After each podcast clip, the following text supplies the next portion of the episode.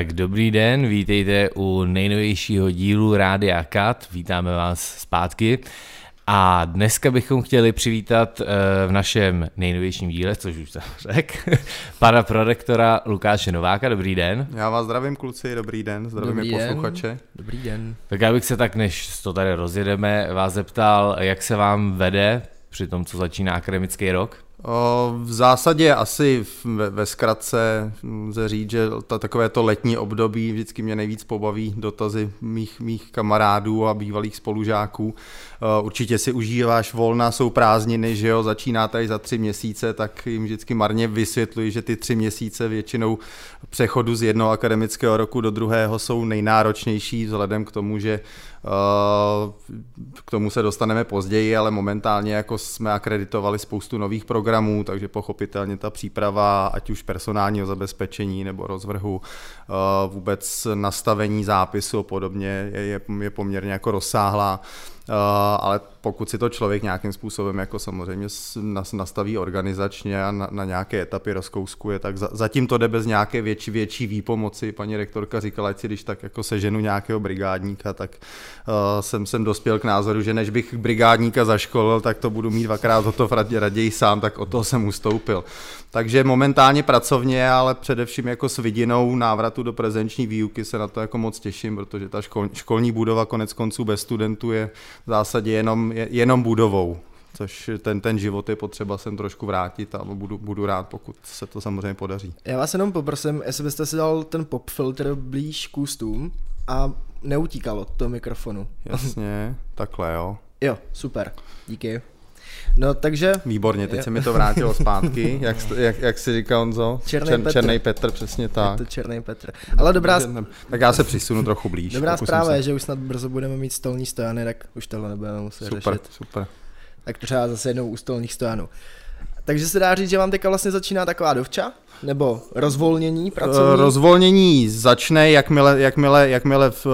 zahájíme nový akademický rok, takže startujeme 4. října a v tu, chvíli, v tu chvíli ten první týden ještě bude taky, jako, což je vždycky trošku oťukávací, Eh, aby jsme zjistili, jestli skutečně to, co jsme nastavili, ten adjustment, jestli je, je v pořádku, jestli se, sedí skupiny, jestli každému jako to v nějakým způsobem vyhovuje, vždycky tam dochází k nějakým drobným úpravám, ale předpokládám, že uh, už to máme oskoušeno několik let, pořád jsme sice teda jako mladá škola, ale, ale samozřejmě už, už uh, ten systém je nějakým způsobem zajetý v nějakých kolejích, takže myslím, že jsme vychytali takové ty prvotní mouchy a předpokládám, že každým rokem je to lepší a lepší, takže doufám, že to bude, ne, ani tento rok nebude výjimkou. A je v plánu ze studijního oddělení uh, zase provozovat takový ty pravidelné schůzky se studentama, protože loni to bylo poprvé, jak se otevíral magisterský obor a plus jak ještě asi kvůli onlineu se to zavedlo, a to no, bylo za nás super. Za studentů. Úplně jsme tohle to neřešili, ono to vyvstalo samozřejmě z té pandemické situace, kdy bylo potřeba aspoň nějakým způsobem být v kontaktu, mít nějakou zpětnou vazbu od studentů. Takže uh, byla, byla to primárně jako účelově děláno právě v době, kdy vy jste nemohli docházet uh, fyzicky do školy. Předpokládám, že ve chvíli, kdy se tady budeme potkávat na nějaké denní bázi, tak uh, to nebude úplně potřeba. Od toho je tady samozřejmě i, i studentská rada nějakým způsobem, nebo spíš vybraní zástupci za ty jednotlivé specializace, kteří mohou od všech studentů ty podněty nějakým způsobem získávat. V akademické radě je zástupce ze, ze studentské rady většinou většinou je to její předseda, eh, což budeme muset pochopitelně teď zvolit nového, protože jim byl student třetího ročníku, momentálně absolvent,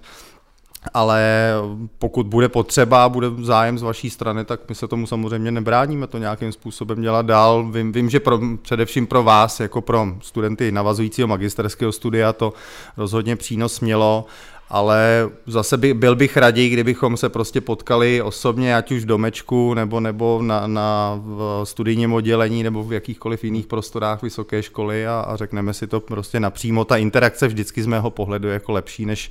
uh, než přes, ten, přes ten Zoom. Ono samozřejmě to k tomu jako napomáhá, ale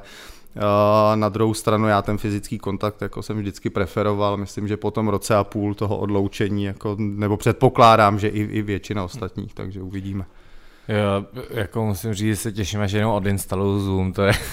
to bude slavnostní den. A taky vlastně mě až teď došlo, jak o tom mluvíte, že kdybyste vlastně nedělali ty schůzky, tak vám by se mohlo stát třeba po půl roce, jak byste se nepotkal s těma studentama, že vlastně jste vůbec nevěděl, jako co se děje, jako jak ty lidi vůbec vypadají. Ne, to, ne samozřejmě v tom, v tom minulém no. roce je, je, je bez pochyb, že to svůj, svůj uh, mělo obrovský přínos, jako mm. toto pravidelné setkávání, že jsme mohli odladit ty věci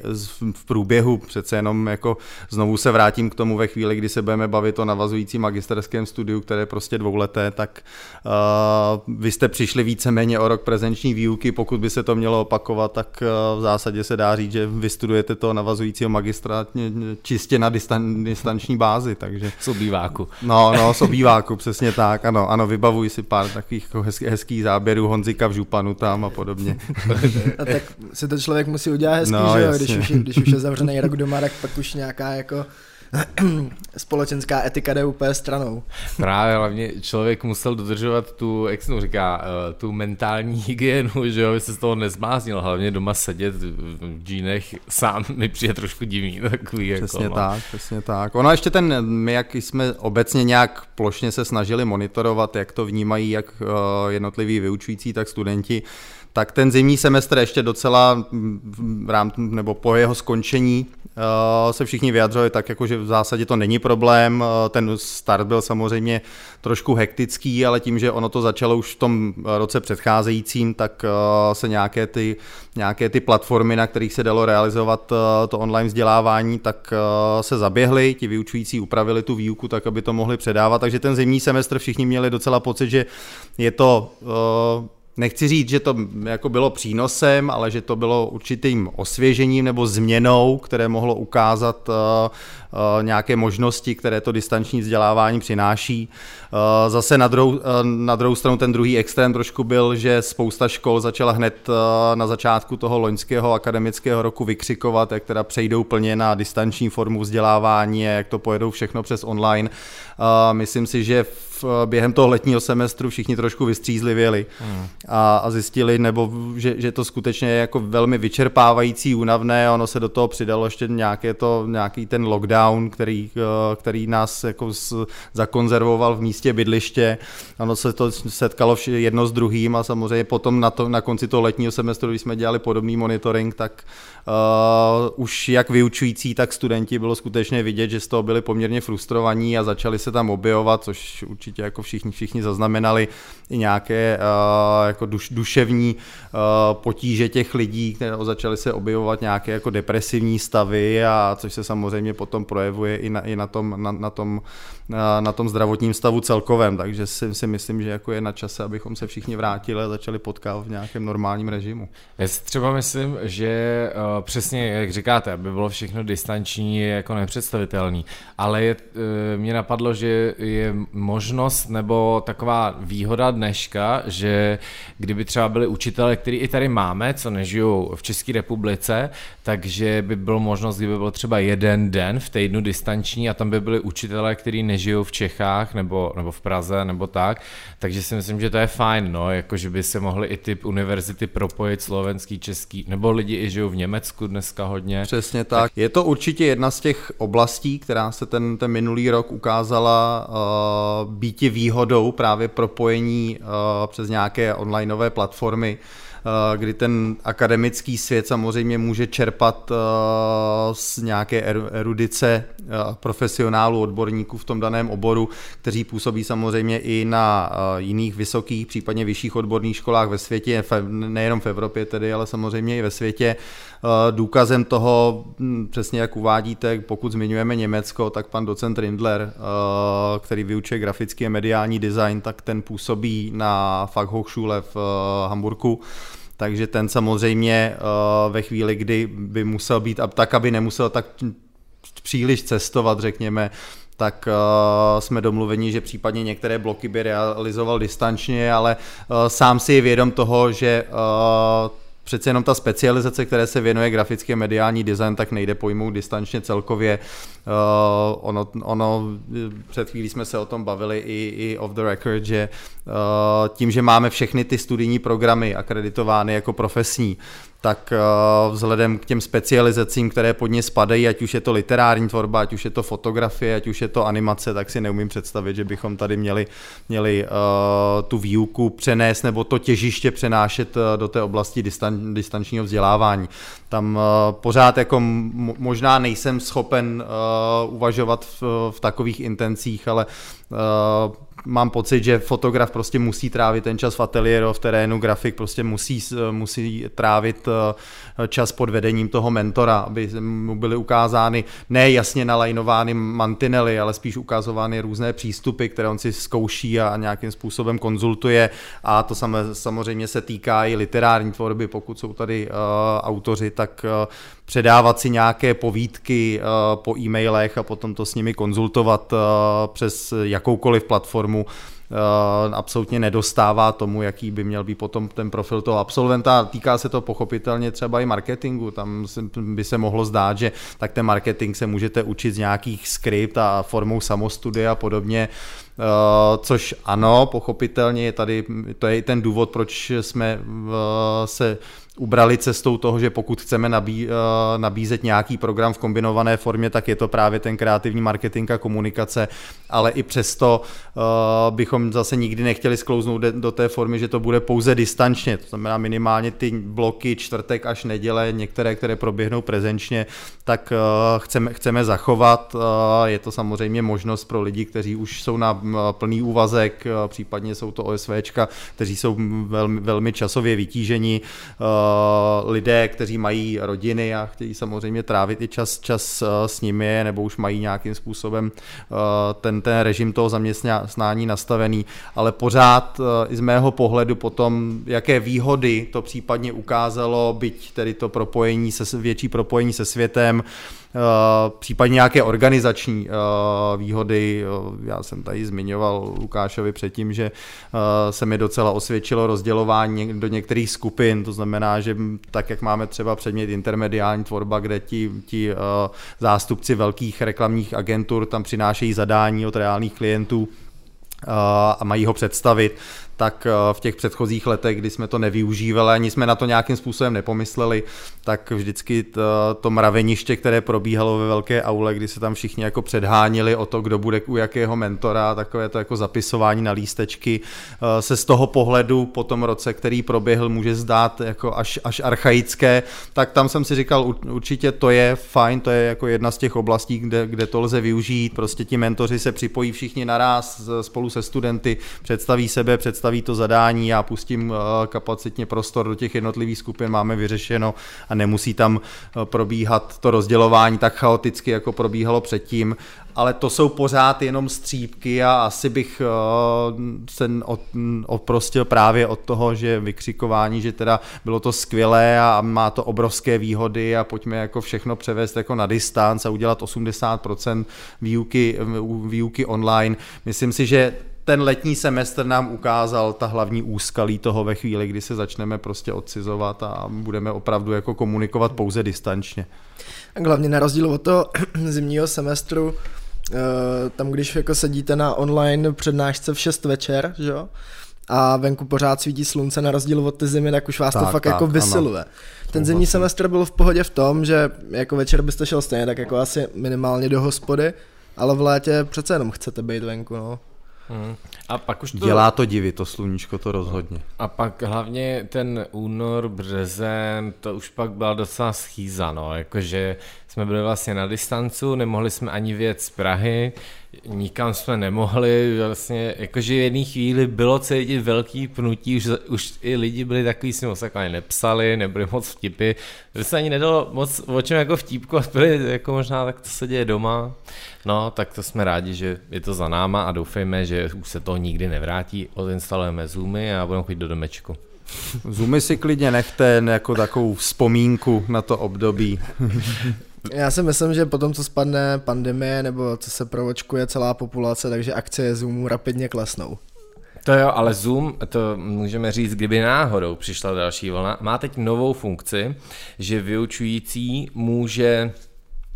zapnout funkci, že uvidí všechny studenty na kameře, ale studenti vidí jenom učitele. A je to udělané proto, protože studentům vadilo, mm-hmm. hlavně třeba holkám to hodně vadí, takový to, že jako není úplně nějaká nalíčená a prostě pak jí tam někdo jako, no to je taky to v hlavě, jako všichni na mě koukají, nikdo na nikoho nekouká. Tak si myslím, že to je docela dobrá funkce na to. To bych ocenila asi možná taky. Mm. Doufám, že už to tady nebude potřeba, ale je, je. člověk, když se zbudí takhle v 9, no za, za 5-9 a od 9 má přednášku. Třeba... Souhlasím. Hlavně to chce mít nějakou odpovídající kameru. Já vím, že když jsem zkoušel potom Uh, už, už to trvalo nějakou dobu a byly tam i nějaké jako prezentační uh, bloky ohledně uh, bakalářských prací uh, s kolegy, tak jsem hle, marně hledal kon, konzistentní jako jednobarevnou plochu po bytě a když jsem ji našel a konečně jsem tam teda spustil to pozadí, že si tam dám buď to ten uh, Golden Gate Bridge, myslím, tam byl nastaven, nebo nějaký prales, tak jsem zjistil, že to promítá v podstatě pouze do mě, nikoliv na tu plochu, takže plocha za mnou zůstala naprosto stejná, tak jak byla v tom bytě, ovšem já jsem kompletně zezelenal a všude mi vyrůstalo listí, tak, tak jak to mělo být za mnou, tak to bylo promítáno do mě. Tak jsem dospěl k názoru, že to asi nebude úplně ta správná cesta a nakonec jsem se tady uchýlil uh, na, na, na, do, do chodby bytu, kde potom přišla manželka nalepila mi tam za mě jako ručně psaný papír kancelář pro rektora, tak to vypadalo vtipně jako na tu šatní, šatní skříň. Během, během toho záznamu případně tam občas prolítnou děti a Mobilizace společnosti úplná. Přes, přesně tak, že určitě to přinášelo sebou nějak, nějaké jako humorné momenty, ale znova se vrátím na, na, na, na jako ten bottom line je prostě poj, pojďme jako se, se vzdělávat prezenčně a komunikovat prezenčně, ta interakce je strašně důležitá. No a hlavně eh, letošním rokem bude to vzdělávání zase o něco jako posunutý dál, protože se chystají nový specializační programy,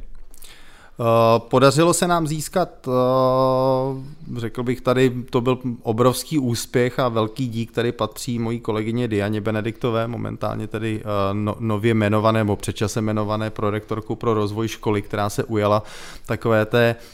nezáživné administrativní činnosti při koncipování těch akreditačních spisů a žádostí, takže samozřejmě se na tom podílel obrovský tým lidí, ale to, to hlavní Eh, konstruování eh, toho spisu jako takového měla, měla v gesci právě ona,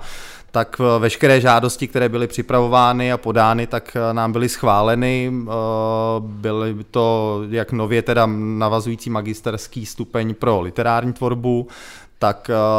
dokonce literární tvorba v anglickém jazyce, stejně tak ten kreativní marketing a komunikace v anglickém jazyce a e, kreativní marketing a komunikace v, e, vyučovaný v kombinované formě. E, bohužel tedy, což už ale samozřejmě je věc, která pravděpodobně ještě je nějakým dozvukem té pandemie, tak co se týče těch studijních programů vyučovaných v anglickém jazyce, tak jsme se rozhodli, že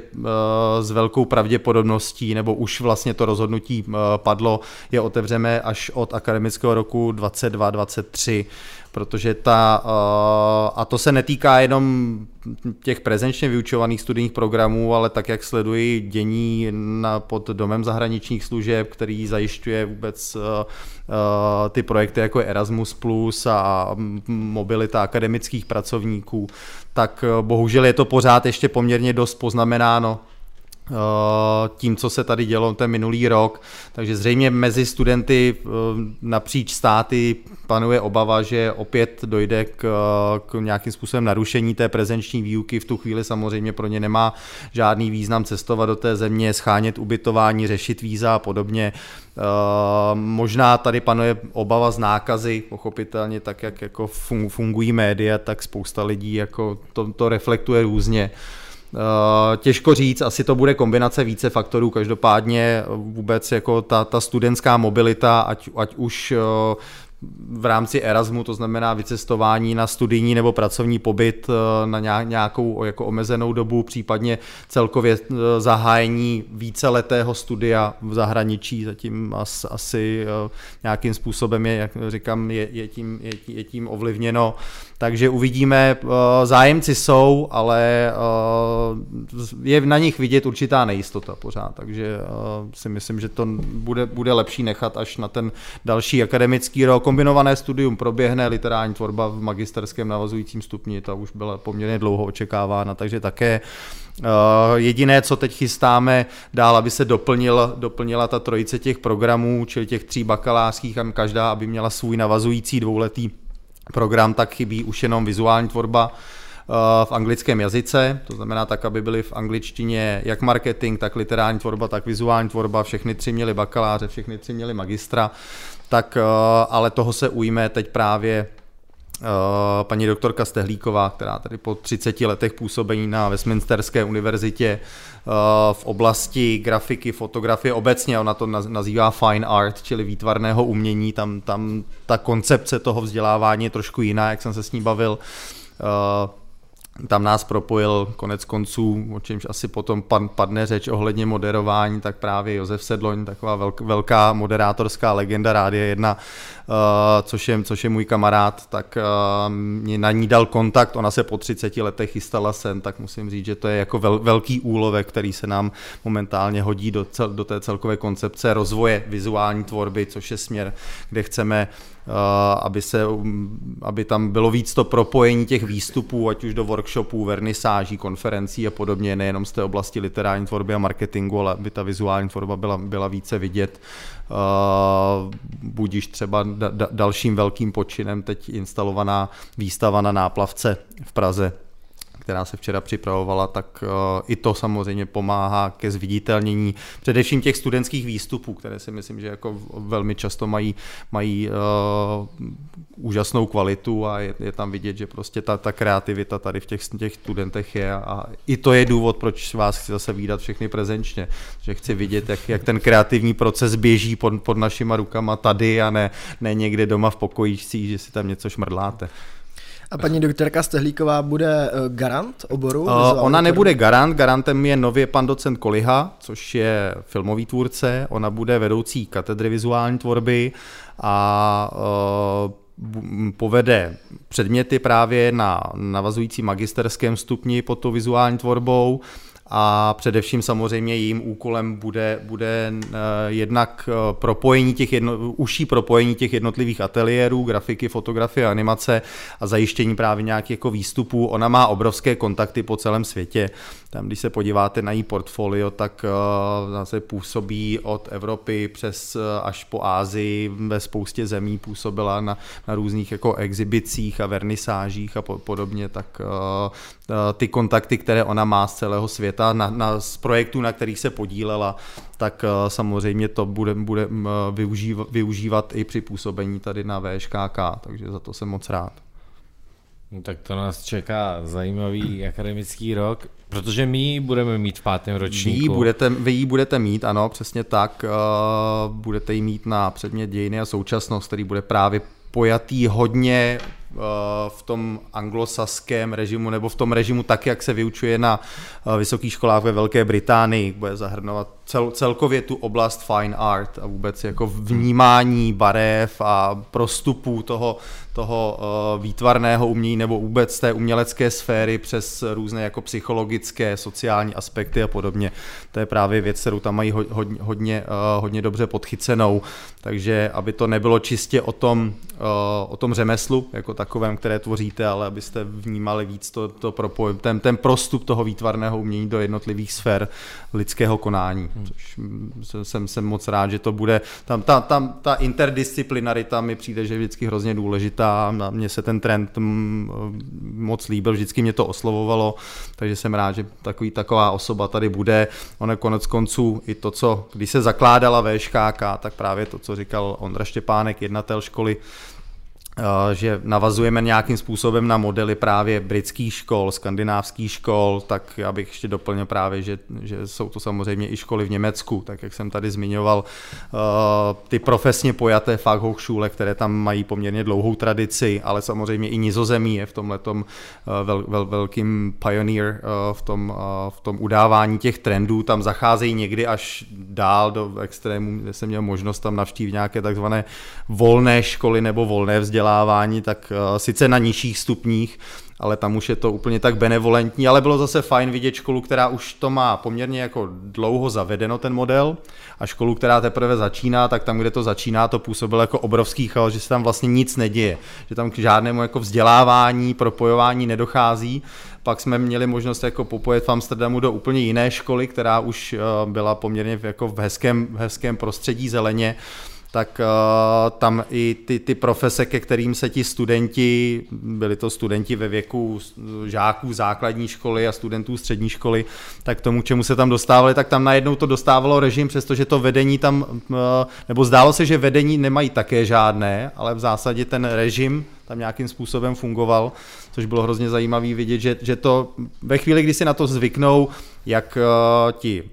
vyučující v uvozovkách, tam v tom případě, tak samozřejmě ti, ti, ti žáci nebo studenti a případně i rodiče, kteří to musí nějakým způsobem akceptovat, tak to může fungovat, ale ten samozřejmě, když se vracím teda do oblasti terciálního vzdělávání, tak eh, opravdu v té Velké Británii a, Skandinávii a, a Německu k nám teda jako nej, nejbližší, nejbližší soused, tak to funguje velmi dobře, to, to co se teď trošku objevovalo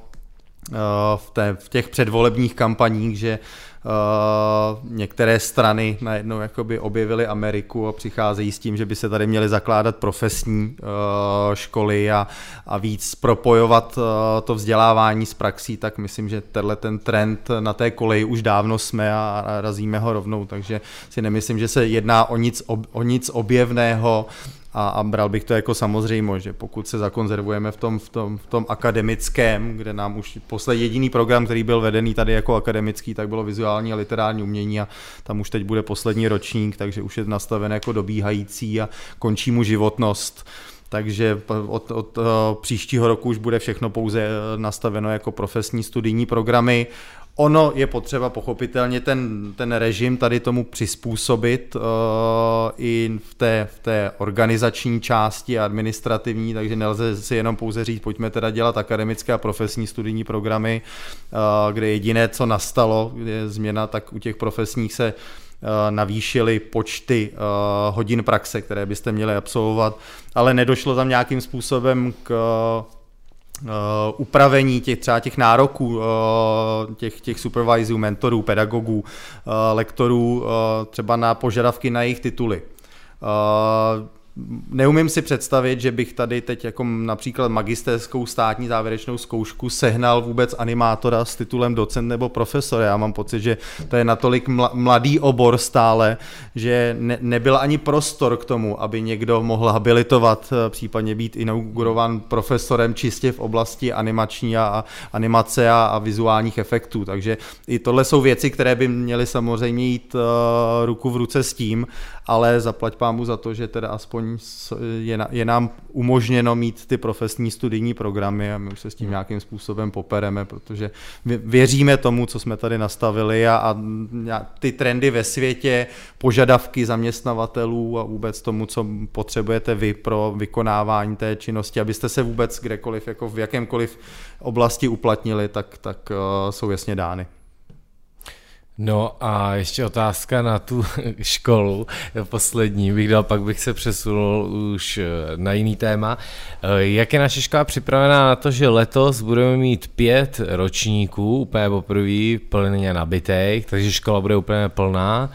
Eh, jak se na to připravujete? To byl poměrně velký oříšek, ale je, uh, myslím si, že jsme to zvládli bez nějakých větších obtíží. Uh, my jsme věděli, že čtvrté patro budovy, které bylo několik let předtím pronajímáno soukromému subjektu, tak eh, je, je to víceméně nějaká práce s čísly a nějaká pre- predikce toho vývoje, jaký bude, tak jsme věděli, do jakého roku je tady můžeme mít. Samozřejmě to byl, byl, byl určitým jako finančním benefitem pro tu školu jako takovou, pokud to patron není využíváno, může být, může být pronajato, tak eh, je to nesporná výhoda, ale věděli jsme, že od letošního roka už to nepůjde, že budeme mít akreditovány, předpokládali jsme, že budeme mít akreditovány nové, nové programy, dělali jsme proto maximum a jak říkám, velké díky Dianě, že, že to klaplo. a tím pádem vznikly nějaké nové prostory i v tom čtvrtém patře, jednak pro katedry zázemí a samozřejmě nějaké, nějaké další učebny, ať už specializované, bude tam další počítačová učebna, kterou bude využívat i Akademie Michal, což je samozřejmě nějakým způsobem ten, ten triptych škol, který který uh, má, má společné jednatele, uh, jak uh, střední škola reklamní a umělecké tvorby Michal, tak Akademie Michal, což je vyšší odborná škola, tak samozřejmě Vysoká škola kreativní komunikace, takže ta spolupráce tam probíhá i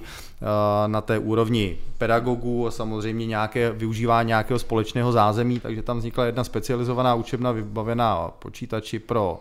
zpracování digitální obrazu a podobně, prostě tam, kde, tam, kde tu eh, IT techniku potřebujete. Další dvě mm, učebny klasické, školní agentura se tam přesune, takže další prostory se uvolní tady potom v druhém patře. Takže nějaké další místnosti vznikly, eh, samozřejmě je, je to čím dál tím větší eh, spíš náročnost v oblasti uh, té koncentrace a hlídání té prostupnosti těch programů jako takových, takže vždycky využívám samozřejmě i uh, své kolegy ze studijního oddělení, kde si děláme nějakou křížovou kontrolu a už to nelze jednou, dvakrát, ale potřeba raději třikrát si hlásit, aby tam nevznikla nějaká kolize, co se týče místností, ale zatím zvládáme to pokrývat uh, všechno v této budově, tak jak je ta a víceméně pořád eh, není, není potřeba tlačit nějaké pedagogy do toho, aby vyučovali časech, které by uh, nebyly vhodné jak do té celkové koncepce rozvrhu pro studenty, pro ně. Uh, pořád většina uh, našich pedagogů jsou externisté, kteří mají svůj, svůj, svou vlastní praxi v tom oboru a to je i ten důvod, proč my chceme přinášet ten vnější svět sem do školy. To je vlastně ta profesnost toho, toho vysokoškolského vzdělávání, že nemáme tady prostě, nemáme tady akademiky na, na plné úvazky v maximálním rozsahu, ale mm, snažíme se oslovat právě odborníky pro tu danou konkrétní oblast a te přivádět sem do školy, aby přinášel nějaké aktuální trendy a ten reálný svět, aby jsme tady jako ne, ne, nevytvářeli nějaké vákum, ze kterého ve chvíli, kdy potom vy vystoupíte do toho reálného světa, tak budete mít, mít pocit a budete si říkat, Ježíš Marie, co mi to na té škole říkali. Hmm. To, takhle to vůbec nefunguje. Tak eh, s tím jsem se setkal uh, při své, své jako, eh, řekněme, až na, na, naivním pokusu uh, začít studovat zvukovou tvorbu uh, nebo zvukovou produkci na FAMu, kde jsem teda talentové zkoušky udělal, ale pak jsem, jsem měl možnost se potkat s Radimem Hladíkem mladším, který té školy také zanechal a všichni víme, jak na tom on profesně dneska je, jako ta, ta řádka zlatých lvů a počinů, které má momentálně za sebou, co se týče jako zvukové tvorby, uh,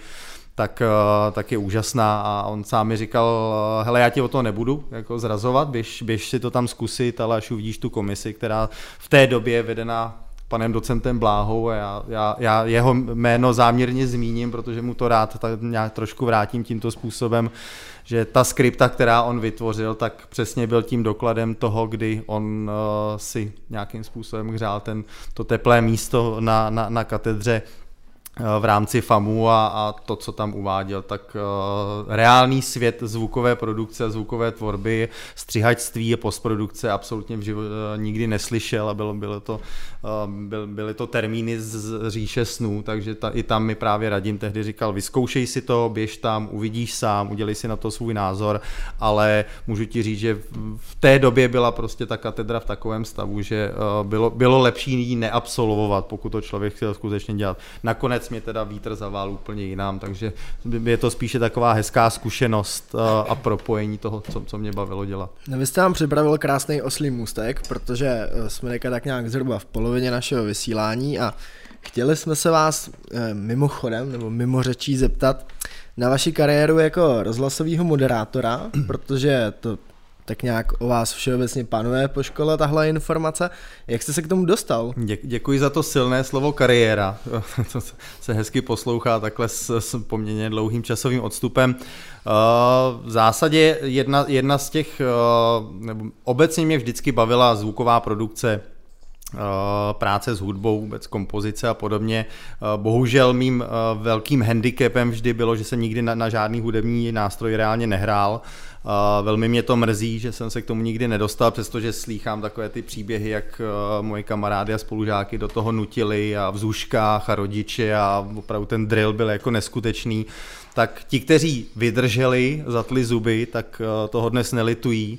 Uh, mo, mo, moje, moje drahá žena, ta byla drillována stejným způsobem, bohužel je opačným příkladem, ta do, do, dneš, do, dne, do dnešních dnů to piano nenávidí úplně a přestože jsme spolu už poměrně dlouho, tak mi ještě na ní nikdy nezahrála, stále mi tvrdí, že to všechno zapomněla, úplně tomu nevěřím, ale, ale, ale chápu, že ten odpor je tam na, na, natolik velký.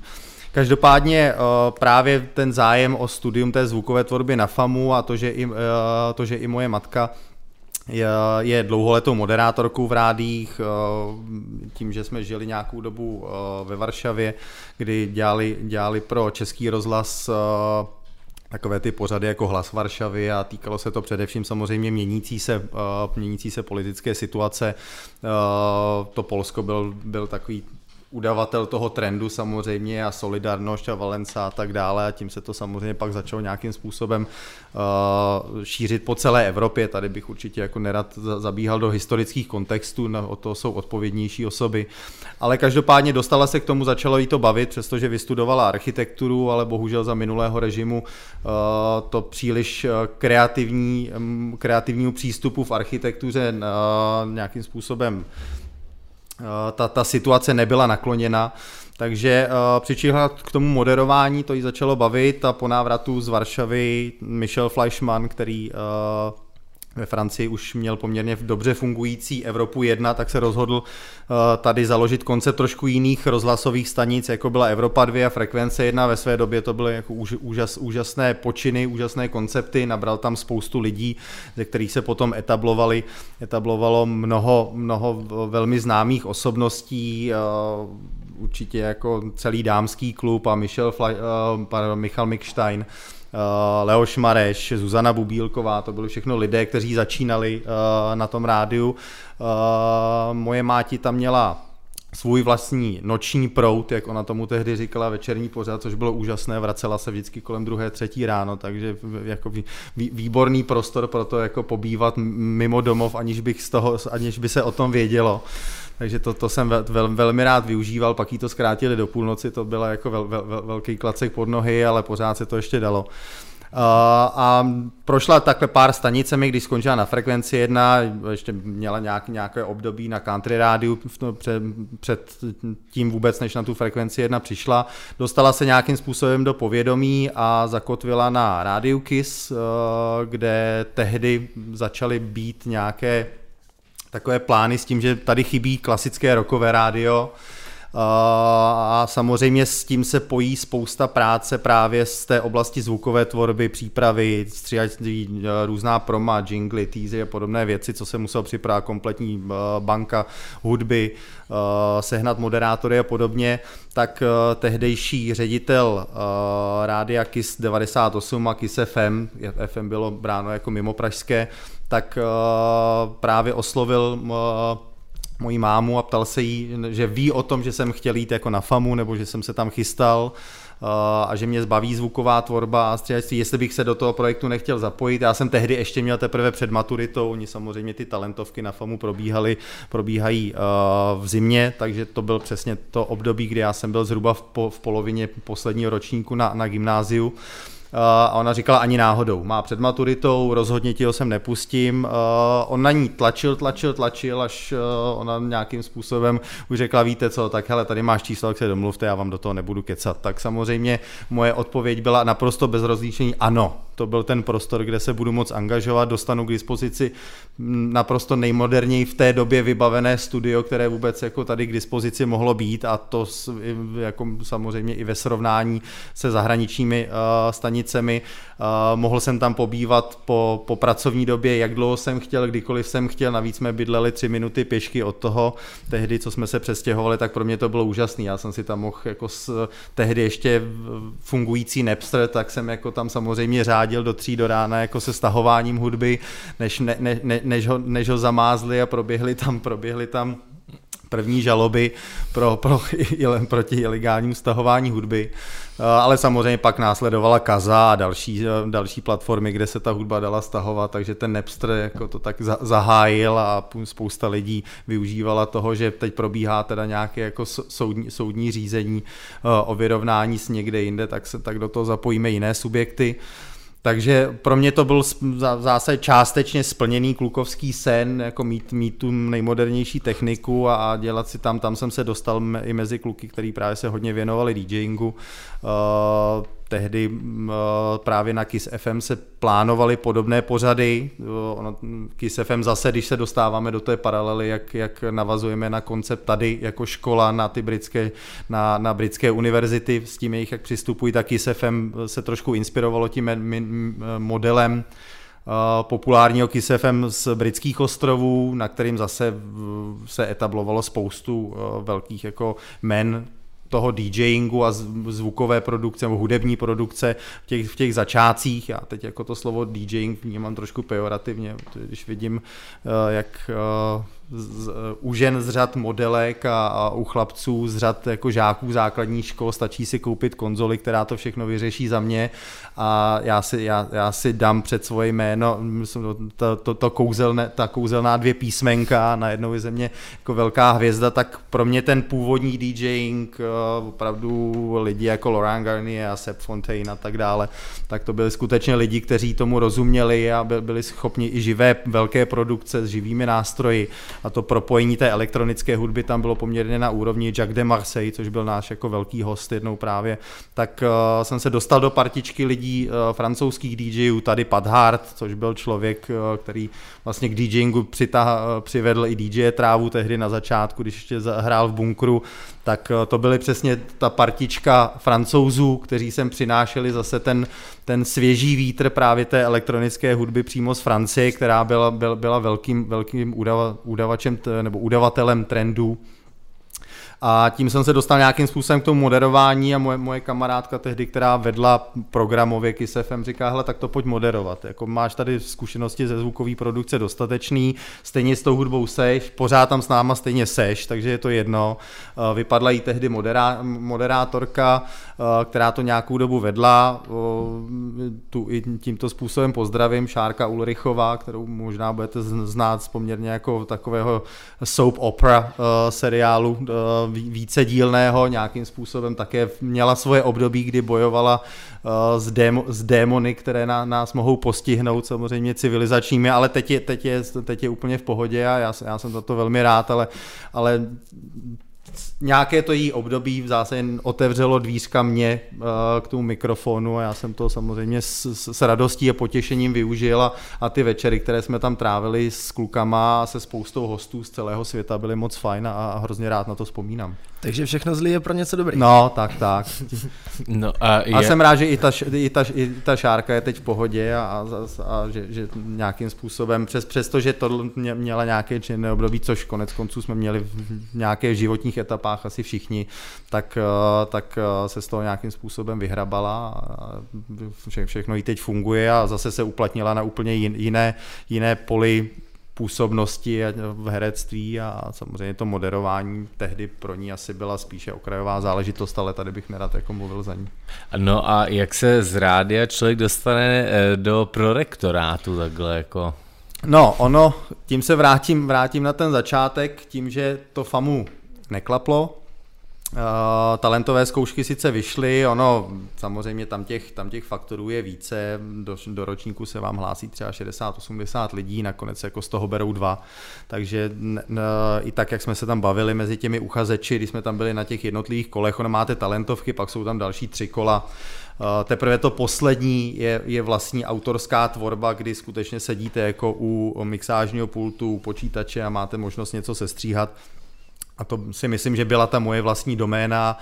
ale bohužel ta dvě předcházející kola eh, poznávání, eh, poznávání úryvků z vážné klasické hudby a počítání délky do zvuku a zahrát něco na, na, na, na vlastní nástroj. Jako tady myslím, že můžu dát jednu zábavnou historku, ať, ať všichni vidí, jak, jak, jak, se, jak se může eh,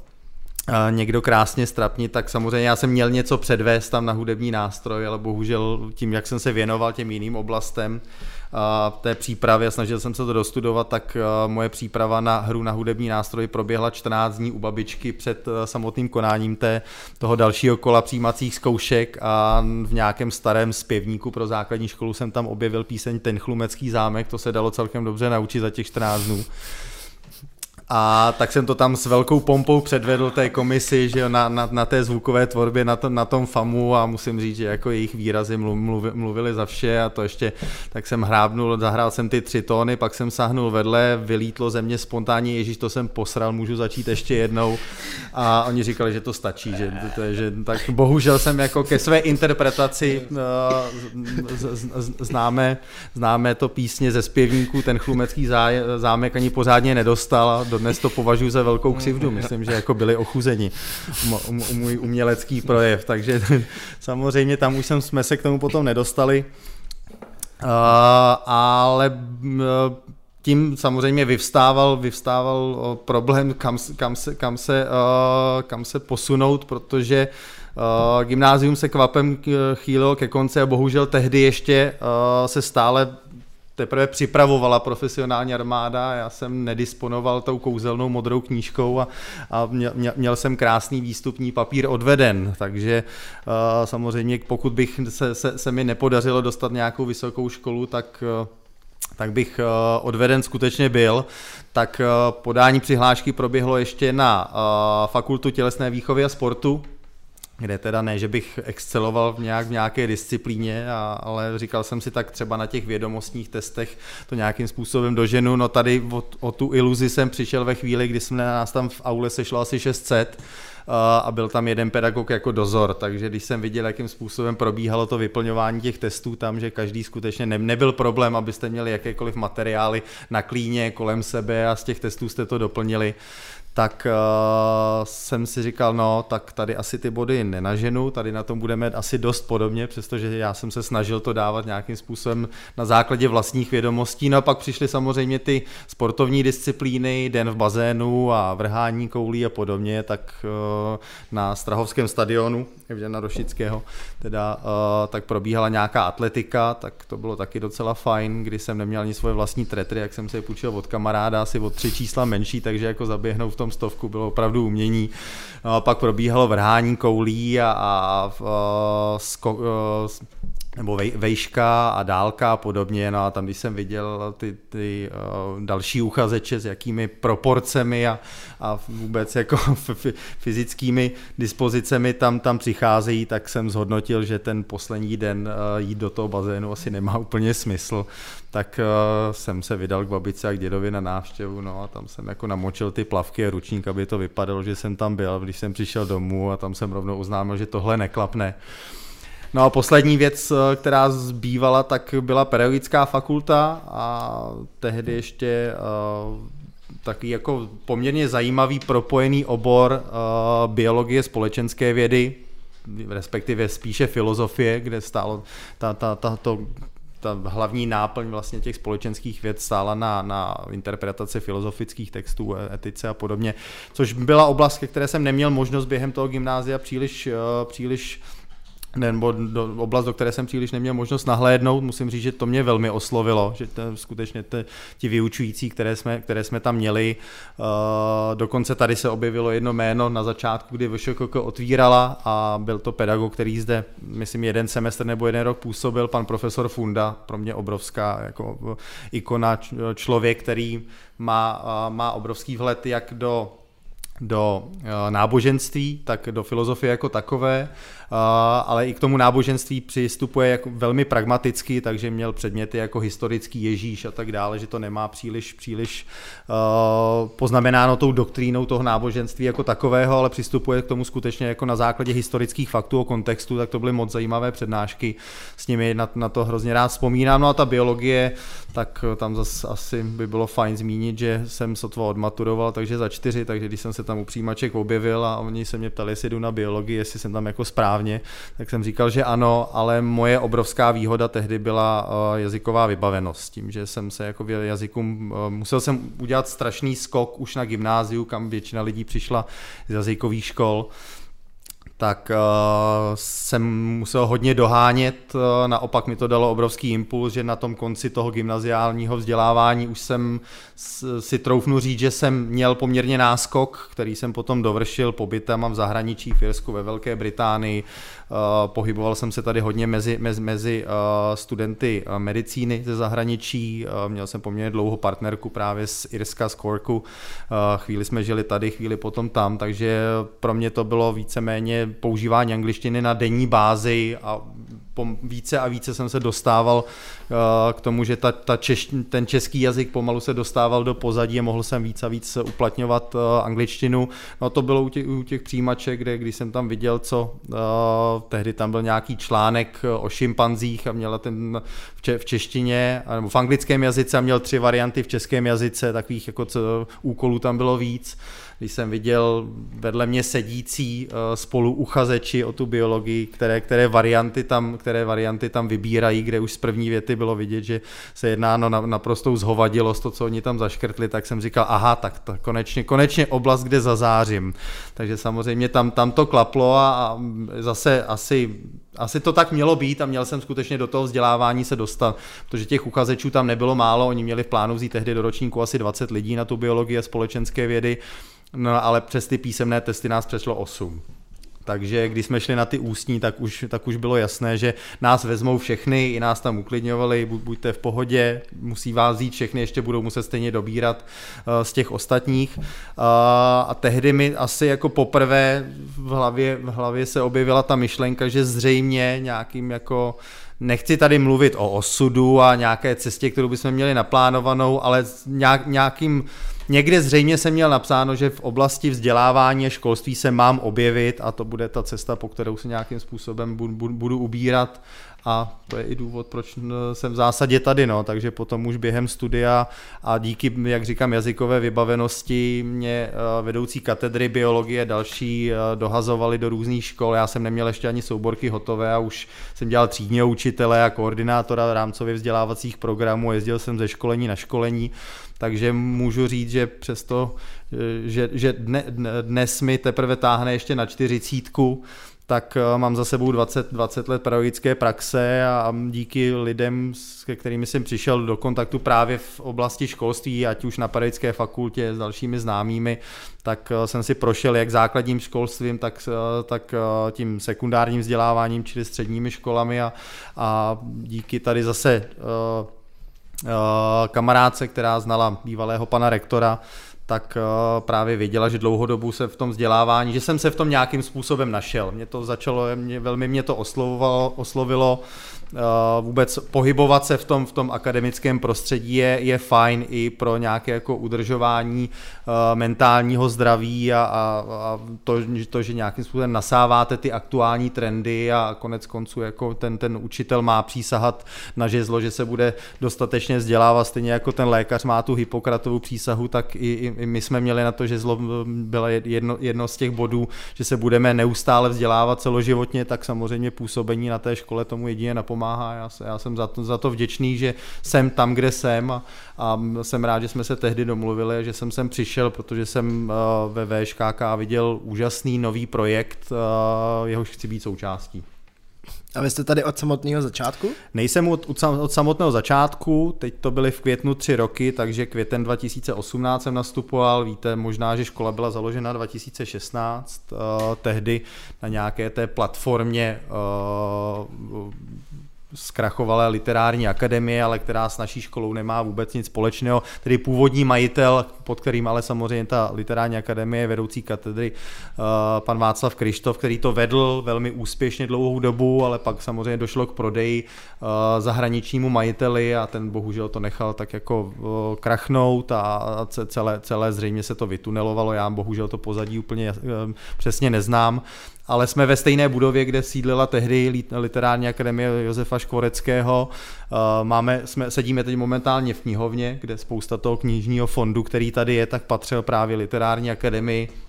ale jinak eh, tím, že se sem vrátil Václav Krištof, tak s tím nemáme příliš, příliš společného, ale navazujeme na tu, na tu původní uh, tradiční etapu, nebo dnes již jako tradiční období a etapu, kterou to, ta, ta literární akademie si prošla, na kterou se snažíme navázat v oblasti té literární tvorby, což je samozřejmě zase naznačuje i působení na začátku. Paní rektorkou byla Markéta Kořena, já jsem se s ní potkal spíš jenom okrajově, ale mám na ní opravdu jenom jako pozitivní, pozitivní zpětnou vazbu od všech lidí, kteří s ní měli možnost spolupracovat. Arnoš Goldflam tady e, učoval, pan Horáček měl, měl nějakým způsobem dílny poezie a podobně podobně. Teď tady působí samozřejmě Petr Borkovec, eh, Leoš Kiša, eh, Eh, máme, máme, máme tady Zuzku Říhovou, že jo, to, jsem, to jsem zmiňoval na začátku, která je, je také vlastně auto, autorkou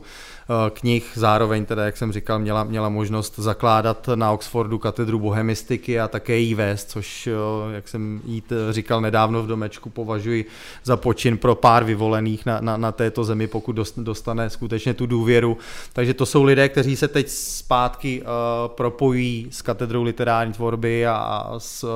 s tou odnoží, jak te, my jsme se vrátili k té značce literární akademie, eh, která, která měl, měla eh, ohlas a dokonce tehdy a to mm, z pohledu právě toho, kde jsem, kde jsem skončil v tom vzdělávání a vůbec, že to vnímám jako Nevnímám to úplně jako profesi, ale jako poslání, tak jsem velmi oceňoval a to byl jeden z důvodů, proč jsem se rozhodl nastoupit, že Ondra Štěpánek dal tu možnost těm studentům z té zkrachovalé literární akademie, kteří jí zahájili to studium, ale neměli možnost to dokončit, tak přestože že možná třeba nebyla tou hlavní myšlenkou tady mít literární tvorbu od toho samého počátku, to úplně nevím, tak jim dal možnost tady dostudovat a vytvořil se studijní program tak, aby skutečně ti, kteří by bývali, zůstali takzvaně na dlažbě, tak měli možnost to, to studium dokončit, takže to mi, to mi přijde jako, jako určitě chválihodný krok a tím, tím jsem nějak cítil, že tady budou, eh, že to nebude jenom projekt eh, a, a vůbec jako práce jako taková, a že kde budu moct eh, teda dál, dál šířit teda tu myšlenku, že to považuji za poslání a že člověk, který něco umí a ta společnost mu něco dala, případně on, on něco vstřebal, tak bychom měli mít všichni nějak vnitřně v sobě to nutkání, to předávat dál, přece si to jako nechci odnést sebou do hrobu. Uh, to je asi nějaký klíč k tomu, aby se ta společnost obohacovala, posouvala dál, tak jsem cítil, že i personálně by to mohlo tady fungovat, což je pro mě určitě jako vel, velmi důležitá součást toho, kde chci působit. A vy tady vlastně i učíte, že jo? Učím, uh, mám tady anglický jazyk, uh, nějak jsem se uvolil před třemi lety, že si vezmu ty nejslabší skupiny, které jsou vždycky se, se nějakým způsobem etablují z našeho rozřazovacího testu pro uchazeče, tak uh, se tady snažím nějakým způsobem suplovat pro ně to, co jim nemělo být a nebylo předáno v rámci středoškolského vzdělávání, takže Uh, Uh, spíš se věnuju oblasti nějaké jako vy, vy, vyššímu stupni gramatiky a podobně. Bohužel se moc nedostáváme k tomu akademickému psaní, nějaký jako essay writing a podobně, podobné věci. Na to tam bohužel moc prostoru není, ale mým úkolem uh, není nic jiného, než je maximálně srovnat na úroveň těch vyšších skupin, tak aby od druhého a vyššího ročníku byli schopni absolvovat ten oborový anglický jazyk, kde už se s nima skutečně neřeší ta či, čistě ta jazyková stránka, ale mají se věnovat skutečně nějaké frazeologii a, a, a idiomům a s terminologii v té, z té dané specializace, kterou si tady zvolili. Takže mám, mám anglický jazyk, jak říkám, po, velmi se mi poštěstilo uh, se, se být, být možnost nasávat to v maximální možné míře, ať už v nějakém jako partnerství nebo v té zemi, kde jsem působil a tím, že jsem samozřejmě byl uh, ve Velké Británii v několika oblastech a, a, v, a v Irsku, tak i jsem poměrně navykl ne úplně jed, uh, jednoduše rozlišitelným akcentům, takže i to, byl, to byla obrovská škola, že člověk se musel naučit. Já jsem jednou někomu kamarádovi říkal, když se mě ptal, uh, čím se mi povedlo uh, do, dosáhnout toho, aby ta angličtina, kterou jsem nějakým způsobem snad jako, a nechci říct ovládl, protože to se nestane nikdy, pořád i v té oblasti se vzdělávám já, především v nějakých jako odborných uh, oblastech, ať už je to stavitelství, lékařství, potravinářský průmysl a tak dále. Tam jsem si vytipoval pár, pár oblastí, jako kde se chci věnovat té anglič, anglickému jazyku více do hloubky, právnická angličtina a podobně. Tak kde jsem, do, kdy jsem dosáhl toho bodu, že jsem měl pocit, že jsem schopen jako reagovat v jakýchkoliv situacích velmi rychle a, a plynule tak uh, jsem říkal, ideální je najít si partnera, který je, který, uh, je buď to bilingvní, a ne, a ne, nebo z jiného jazykového prostředí, protože ve chvíli, kdy dojde na situace v hádkách, tak jakmile nestíháte oponovat, tak vždycky budete v té hádce samozřejmě ten, který jako prohrává a ustupuje, což na to jsem, ne, nemám na to úplně povahu, abych vždycky jako sklopil uši a jen, jenom to odkýval, takže ve chvíli, kdy jsem chtěl držet krok, Eh, s mojí bývalou partnerkou z Irska, která teda jako uměla jet ve chvíli, kdy došlo k nějakou výměnu názoru, tak jsem ho musel zrychlit, muselo to být plynulé, muselo to být správně, muselo to být jasně, jasné a výstižné. Takže to byl asi ten moment a, a moje odpověď na jeho dotaz.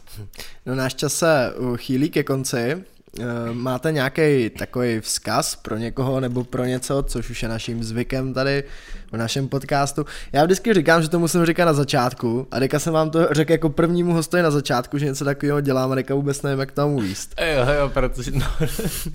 no to je jedno. Já si myslím, že uvedeno to bylo úplně v, pořádku. Uh,